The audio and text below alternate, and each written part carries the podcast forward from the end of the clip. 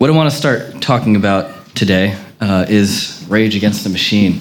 Has anyone, uh, if you were in the 90s, you had to at least have heard of them, let alone listen to them.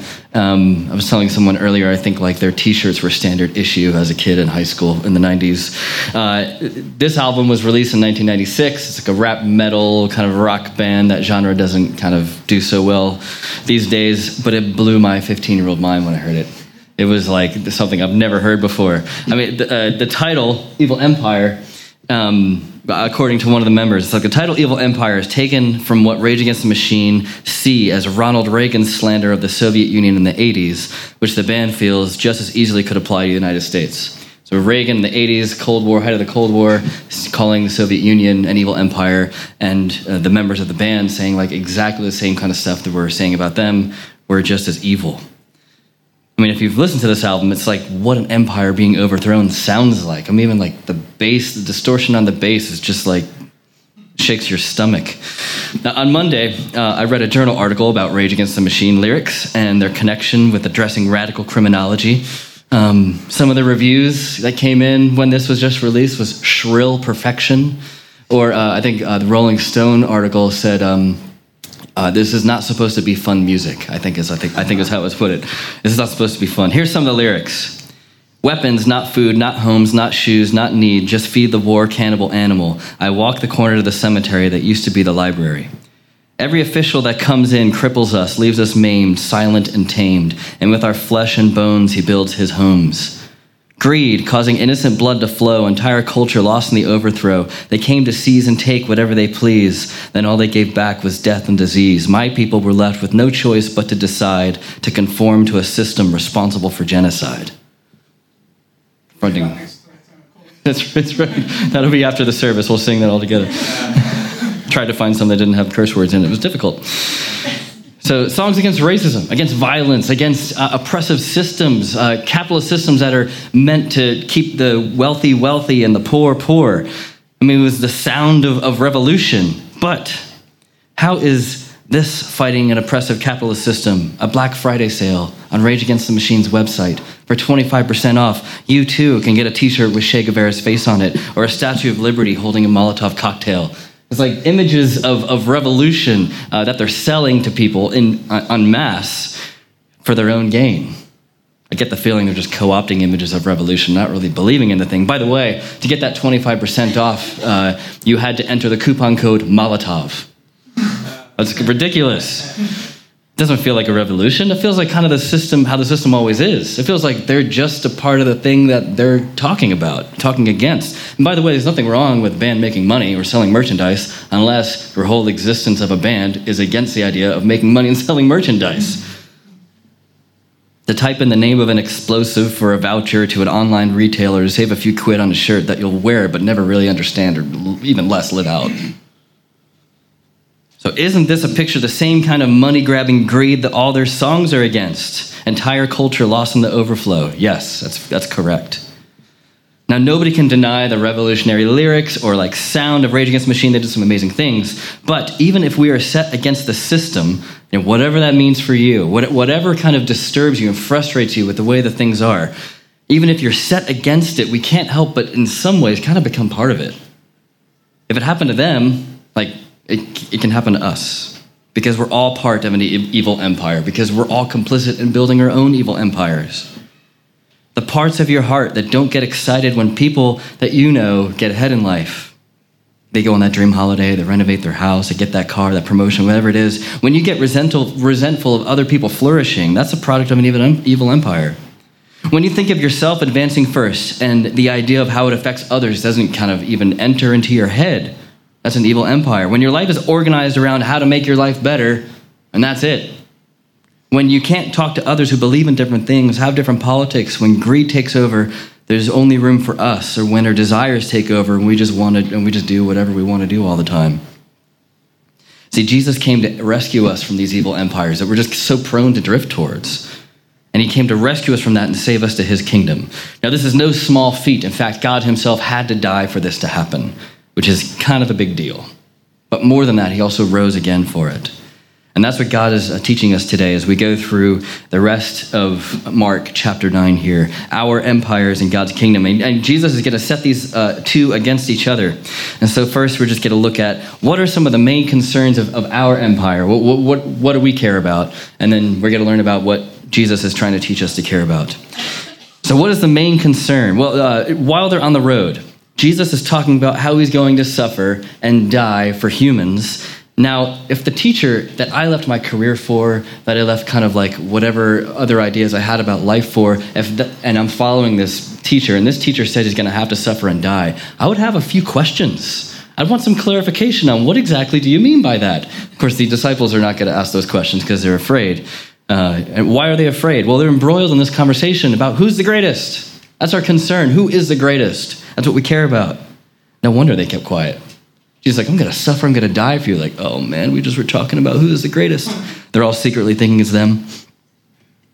I mean, how typically male, really, in all this is kind of like, it's how, it's how we act. Now, this isn't the first time they will be so radically self centered. It's not going to be the last. The disciples' main concern is their own greatness. Who's the best? You know, it's the same in our society, though we might talk about it differently.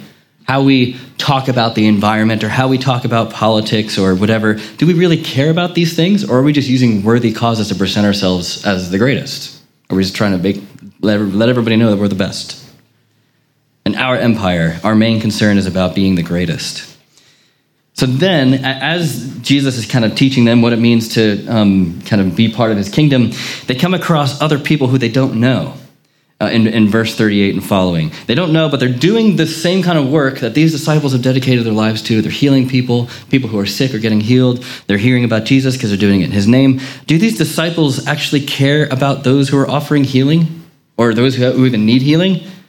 Do they care about like unburdening the oppressed? No, they actually they go up to the people and tell them to stop.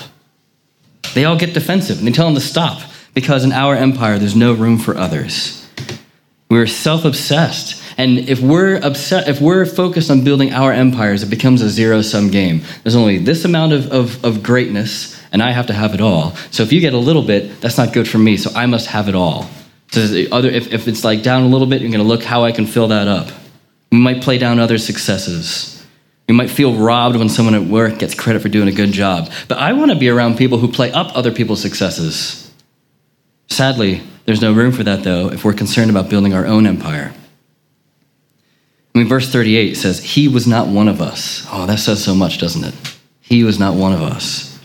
I mean, this happens in religious circles all the time, especially in evangelicalism.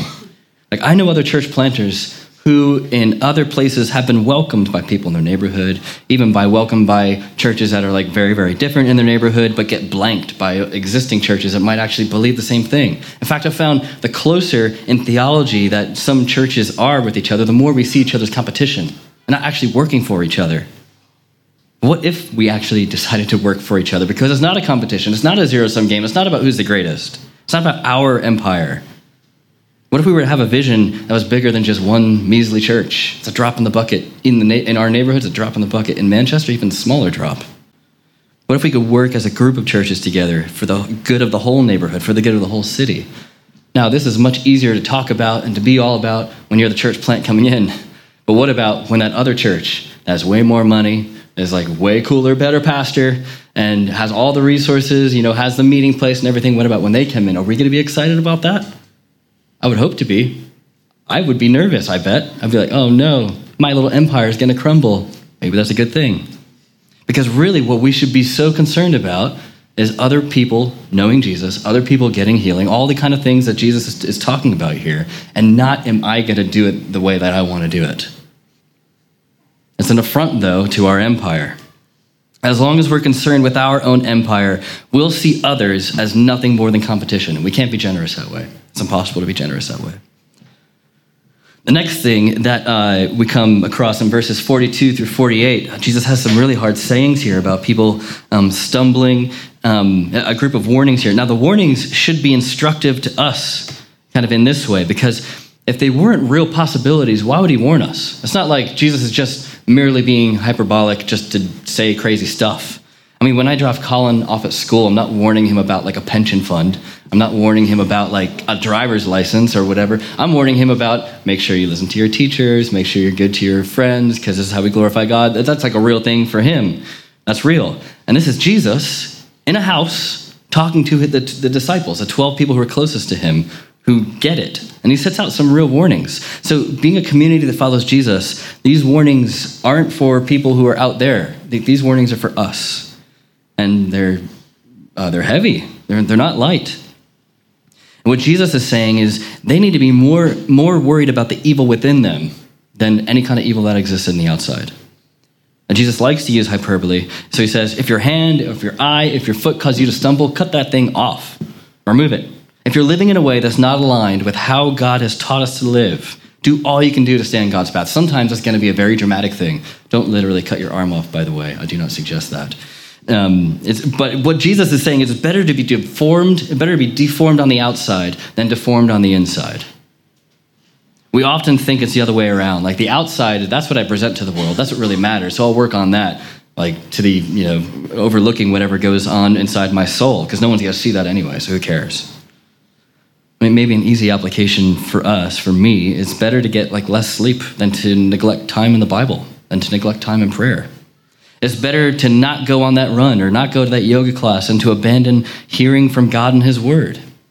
I know at the same time that I say that, some of you hyper rigid perfectionists are going to be like, oh, that's right, I should probably never sleep ever again. I should probably never go to the gym ever again because that's not very spiritual. That's not what we're going, that's not what we're going for here. Let's not be dogmatic and religious and rigid about it. If you had a terrible week and your, child, your child's been tantruming nonstop for 48 hours, you have no sleep, if you're overworked, it's okay to get sleep.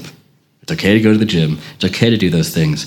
But also, if you want it on the long term, if you want to survive those difficult times, uh, Netflix or sleep or exercise, video games, whatever the thing might be, that is not going to give you the staying power that you need. If you aren't hearing from God's word, if you aren't going to Him in prayer, like we, will all be sunk. So we don't need to be anxious about this. But we should be seeking God in this. We should be striving to align our lives just a little bit more in the way that God's talking about. I mean, this isn't some kind of formula of if you eat this many hours, or you know, eat and sleep and work out these many hours, and you have this many hours. It's not a formula because we have a relationship with a person. There's a person. So if you have a question of like, oh yeah, am I like not? Am I kind of neglecting the word, or am I not praying enough? Like, ask Jesus. Just pray about it and see what he says. Maybe he'd be like, no, actually, you need to calm yourself, chill out, go to the gym. Like, that might be, you know, what, what grace sounds like. Or it might be Jesus be like, yeah, you know what? You probably could spend a little bit more time with me. We can ask him for guidance. We can ask him to lead us. And when we don't do the thing that we feel like we're called to do, we can also ask him to forgive us because we're going to mess it up. Another thing um, about our, our empires is uh, we take advantage of the vulnerable. Now, this gets very intense when Jesus talks about children. He warns the disciples to not take advantage of them. It says, better for a millstone to be hung around their neck and thrown into the river. I mean, a millstone was a super heavy stone that um, is part of a mill that uh, uh, basically, like a, a, one single person couldn't lift it up. So if that's around your neck and you're in the water, sorry, that's it, you're done. But Jesus is saying, it's better for you to drown in the sea with no chance of escape than to face the judgment of God as that he dishes out to those who lead others to sin, especially little ones, especially those fragile in the faith. Jesus is very concerned about protecting the vulnerable. Now, Jesus wants us to work for the good of the vulnerable. He, he shows more concern for the little one's fragile faith than he does for the great one's fragile egos. And, he, and the fra- a fragile ego will always cause us to lord it over people or ignore people. So if you're more mature in your faith, you have a responsibility to care for those who are less mature. But if we're concerned with building our own empires and we're concerned with getting our own greatness, who's the easy, easiest thing to get greatness from? Those who are most vulnerable, and that's what we'll do. Lastly, uh, the last two verses, verses 49 through 50, Jesus talks about salt. Uh, he says, um, Everyone will be salted with the fire, and salt is good, but if it loses its saltiness, how can you make it salty again? Have salt among yourselves and be at peace with each other. I mean, salt is what makes other flavors in food come out. It makes other foods distinct from each other instead of being super bland and, and kind of running all together. In our own empires, we are just like everyone else. There is no salt, it's a very bland kind of existence. There's a Chorlton postcard. I don't know if you've seen it around. Um, I didn't get a photo of it to put behind me, but um, it's uh, a photo of someone doing yoga. I think like balancing like a, a, vase on her head or something like that. It says, "Come to Chorlton, be different, just like everyone else." It's like, yes, that is exactly what we're about. Like we love being different in this in this neighborhood. And I love that actually. I love that about children, Chorlton. I love the the weirdness that we have. But sin really makes us all the same. What makes hard divisions in our society? Let's, let's say politics, for example. Let's take your, your most extreme right winger and your most leftist liberal. How do they live in their own personal lives with respect to sexual ethics? They probably see sex as the same. Sex is merely for my own gratification and uh, how I can delight in what I want to do. How do they choose to spend their money? Probably exactly the same. Money's for them to spend their money whatever they want to do. Now they might say there's kind of different ideology out there that they like believe in, but as people, they're, they're, sin makes all of us the same. On the outside, they might present themselves as different, but inside, there's the same. So sin really removes our distinctiveness from each other. We end up in our own empires, living a bland life just like everyone else trying to do the same thing. And ultimately, what does Jesus teach about the end, the ultimate end for those who are seeking to build up their own empires? Well, he, Jesus wants to warn us of the reality of a place where the fire never goes out, a place of complete separation from God, what Jesus calls hell, which sounds harsh and it sounds scary. And it is scary. Hell is complete separation for God, and that should scare us. Jesus is not, is not doing this like a scare tactic. He's saying, This is a real possibility, and I do not want you to go there. Here's how to not do that. And in many ways, though, as, as scary as it is, though, in many ways, it seems to be kind of a natural consequence. Because if we're about building our own evil empire, seeing that evil empire fall, that's justice. If we're about taking advantage of vulnerable people, and seeing that vulnerable, that, uh, that taking advantage of vulnerable people, seeing that empire fall, like that's that's justice. And if we're not concerned with God's kingdom in this life, why would we ever expect to be connected with it in the next? Why would we even want to? So these are really these are stern warnings that Jesus has for us, and they are warnings to people who are interested in Jesus, like us. People who are interested in following Jesus. These are real warnings. So that's what our empires look like, not looking so good on the scoreboard of life. Um, what about the other side of what God's kingdom looks like? So Jesus is trying to rescue us from our empire and save us uh, to God's kingdom. So what does it look like? Well, the main concern for those in God's kingdom isn't who's the greatest, like in our evil empires, it's who's the greatest servant. He, Jesus is talking about suffering. He's talking about dying uh, for these fools who are like arguing about who is the greatest. Jesus is the greatest, but that's not his main concern. In God's kingdom, it's about who is the greatest servant. Now, being the greatest servant might sound good, might sound high and mighty, might be like, yes, I'm going to aspire to be the greatest servant. Then someone treats you like a servant, and it's not very fun. Like servants aren't very exciting on the outside. They don't have a grand life on the outside. They don't have a very comfortable life. They're like the lowest of the low, and people tell them what to do all the time and don't really care if they follow through or not. But Jesus teaches us that God's kingdom is about serving others first. Uh, another thing in God's kingdom is uh, we get to be, uh, as we live in God's kingdom, we get to be hospitable to others. Ooh, too fast. There we go. Hospitable to others. So if we start with uh, trying to find who is the greatest servant, if we start there, all the other dominoes kind of fall in that same kind of direction. In God's kingdom, there's always room for more. And I like talking about the church in this way. The church is a family that is always open for more people to join in. We don't need to have these kind of grabby hands for this thing or that thing or try and like, you know, hoard for us what, what we feel like we need. Because God has given us more than we can even hold ourselves. So we don't need to kind of be anxious about that. There is no lack of love in God's kingdom. There's no lack of grace there, no lack of comfort, no lack of understanding. It's how God runs his kingdom. So the more we're aligned with him on that path, that frees us to be welcoming to others. And this is more than just being tolerant to people or being polite to people. Like Jesus offers a broad welcome. I mean, even as he talks about um, in, in verse uh, 36 and 37, talking about a little child, taking a little child in his arms. Whoever welcomes one of these little children welcomes me. This is Jesus teaching us how, we're, how we ought to live because of the welcome we've received from him.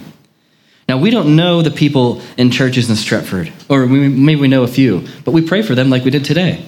I'm glad they're doing their thing. If, and again, if another church with way more resources comes in and a way more gifted pastor comes into and is calling people to Jesus, we should rejoice and be glad, regardless of how that offends us.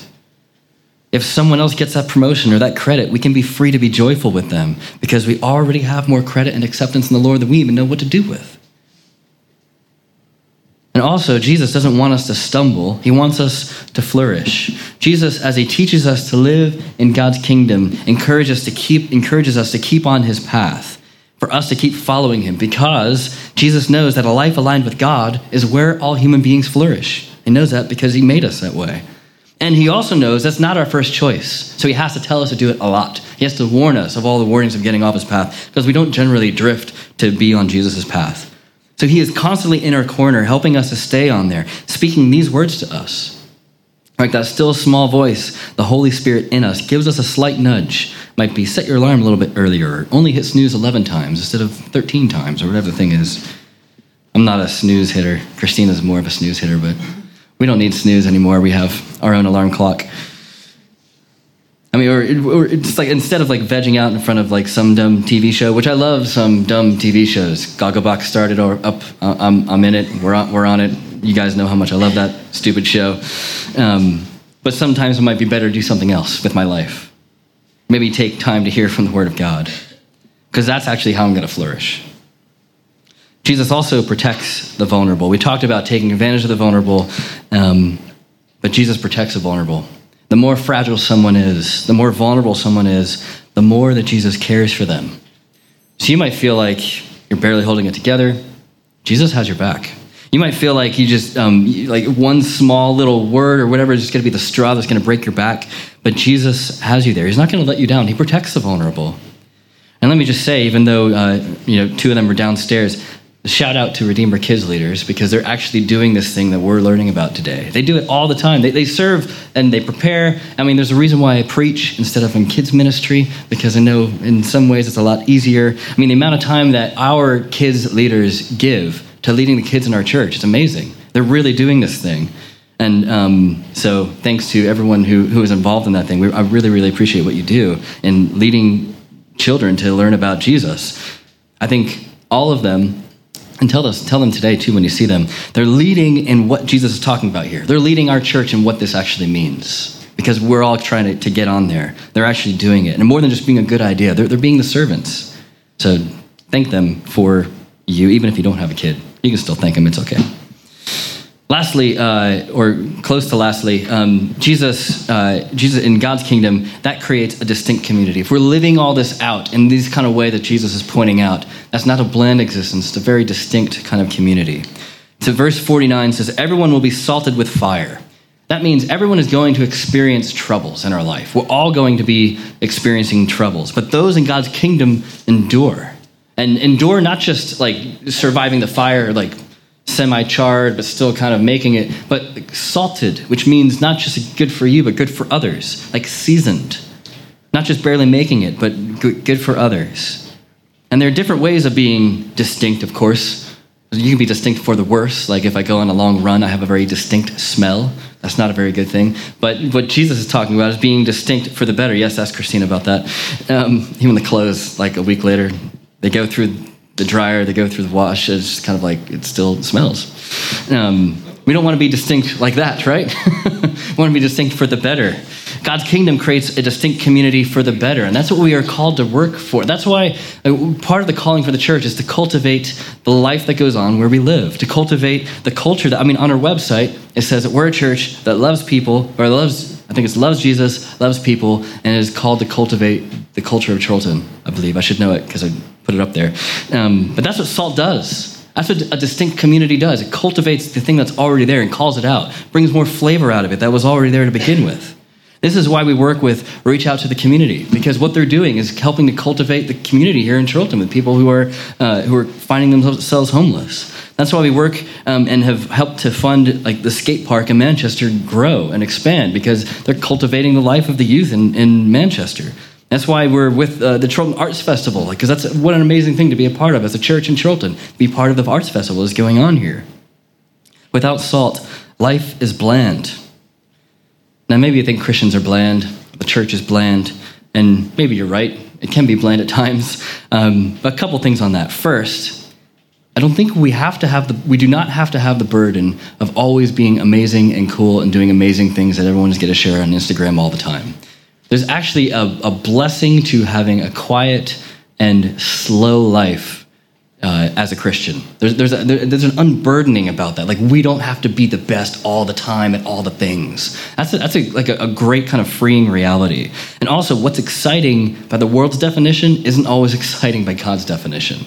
So, seeing people slowly come to faith, take a 1% little closer step of not thinking Christians are completely crazy, but Christians might be kind of okay. That, that's, that's the kind of exciting that we're going to see, like those kind of small little steps. Now, that's not something that people are going to get super stoked about, you know, over the whole city of Manchester, you know, but that's the kind of things that we get to be a part of as a church. Remember, we aren't about being the greatest. So let's not reverse this and try and figure out how we can truly be the greatest in this kind of baptized religious way. We're really about being the greatest servants, and that doesn't always look amazing on the outside. Now, with that in mind, though, I think we should be some of the most fun and entertaining people around. Like, we should be the people who, uh, if people know about Redeemer, we're like, oh man, those guys are crazy partiers. Now, not partiers as in like getting drunk and taking drugs and all that kind of stuff, obviously, but partiers, are people who just like to celebrate, who like to eat food together, who like to go out and drink together. Uh, because, I mean, at times, there is a polite blandness that can creep into the evangelical church. If we're just kind of nice and we'll kind of keep things nice and, and we'll be nice. Uh, but we're part of a revolution. Our own evil empires are being overthrown. We're part of seeing God overthrow evil empires in front of our faces all the time. We, above all people who exist in the world, have more than any reason to celebrate. And we really ought to celebrate that reality, be joyful with that. The early church was seen as a bunch of drunkards, was seen as a bunch of, gluttons, was seen as people who were like too crazy to hang out with because they loved each other so much and they had so much joy. And that is definitely not the definition or how most people see the church today. Basically, like, if you want to give up on life, that's a good place to go. You know, that's, that's how the church is kind of seen super bland. That's not how we have to be. We should get more criticism of being too fun, too crazy, too, too enjoying life too much. So we should throw more parties. We should celebrate more often because we have all the reasons to be doing it. And lastly, for those of us who are seeking to live this path of, uh, the, of the kingdom of God, what is the end of the kingdom of God?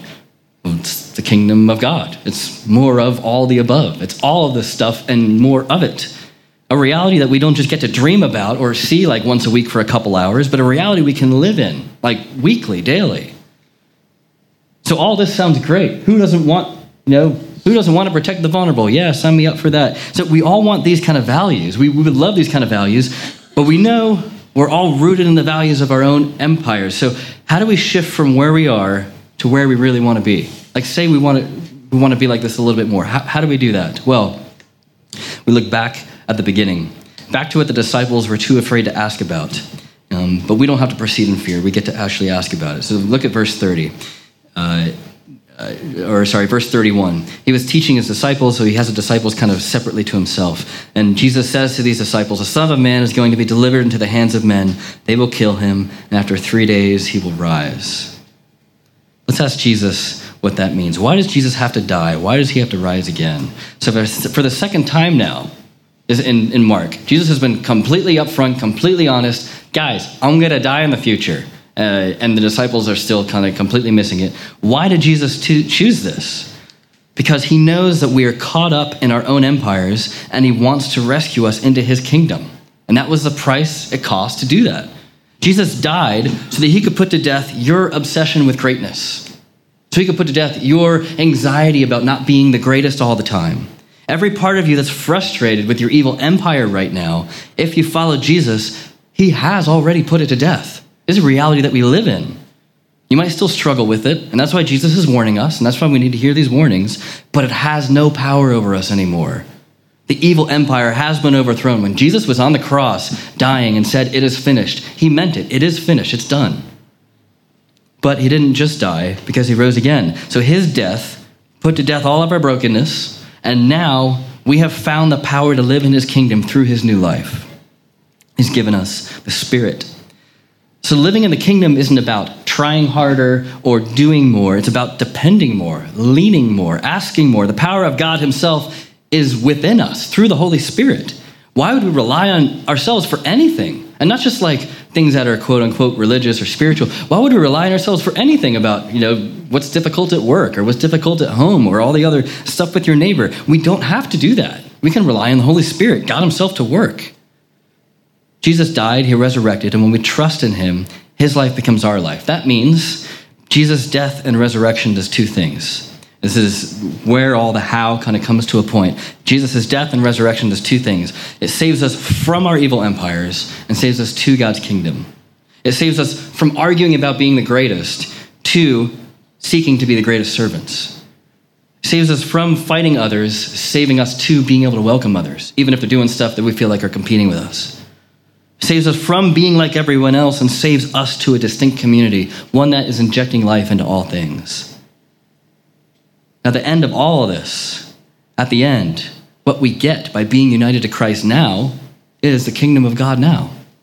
This is the church. This is why the church is more than a meeting, more than a learning opportunity. It's more than a club. It's a community of life. It's an outpost of light. It's a family. It's where we look to each other and where we flourish. And what we get by being united to Christ in the future is there will be a time when being salted with fire will end.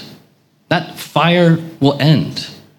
And we'll see that refining process as part of something far bigger when every tribe, and every people group and every language that's spoken will be brought before our Lord, and we will get to sing together. Salvation belongs to our God who sits on the throne and to the Lamb. How amazing is that? That's what we get to be a part of. I don't think about that as often as I should. I think that would probably change my daily life if I did.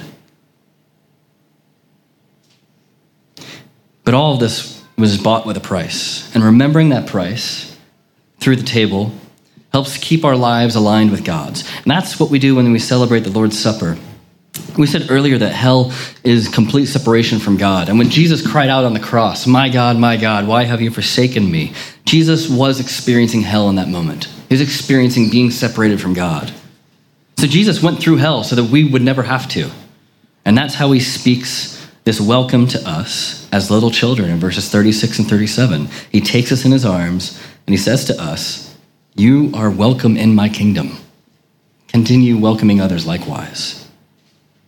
And that's what this table reminds us of how far Jesus went to rescue us from our evil empires and allows us the freedom of living in, living in his kingdom. The bread is a symbol of his body that was broken to save us from our empire, save us to his kingdom.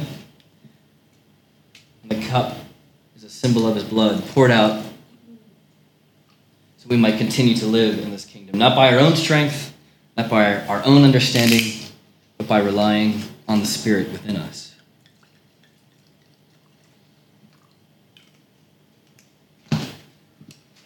Jesus went through hell for us on the cross, not so that we would try and work it off, not so it was some kind of debt that he'd be like, oh, if they're really good, maybe they'll pay me back, but as a gift for us to enjoy, for everyone who comes up here part, uh, uh, we will be walking this path. It's, it's, called the path of repentance. We're giving up on all the misaligned parts of our lives, trusting in Jesus as we realign our lives with Him. So if you follow Jesus, this table is for you. You don't need to be a member here. You just need to trust in Jesus. If you aren't yet trusting in Jesus, please don't come up because coming up to this table is saying that we trust in Jesus. It's not about empty rituals. We're not about that here. We want you to do something that you actually believe in.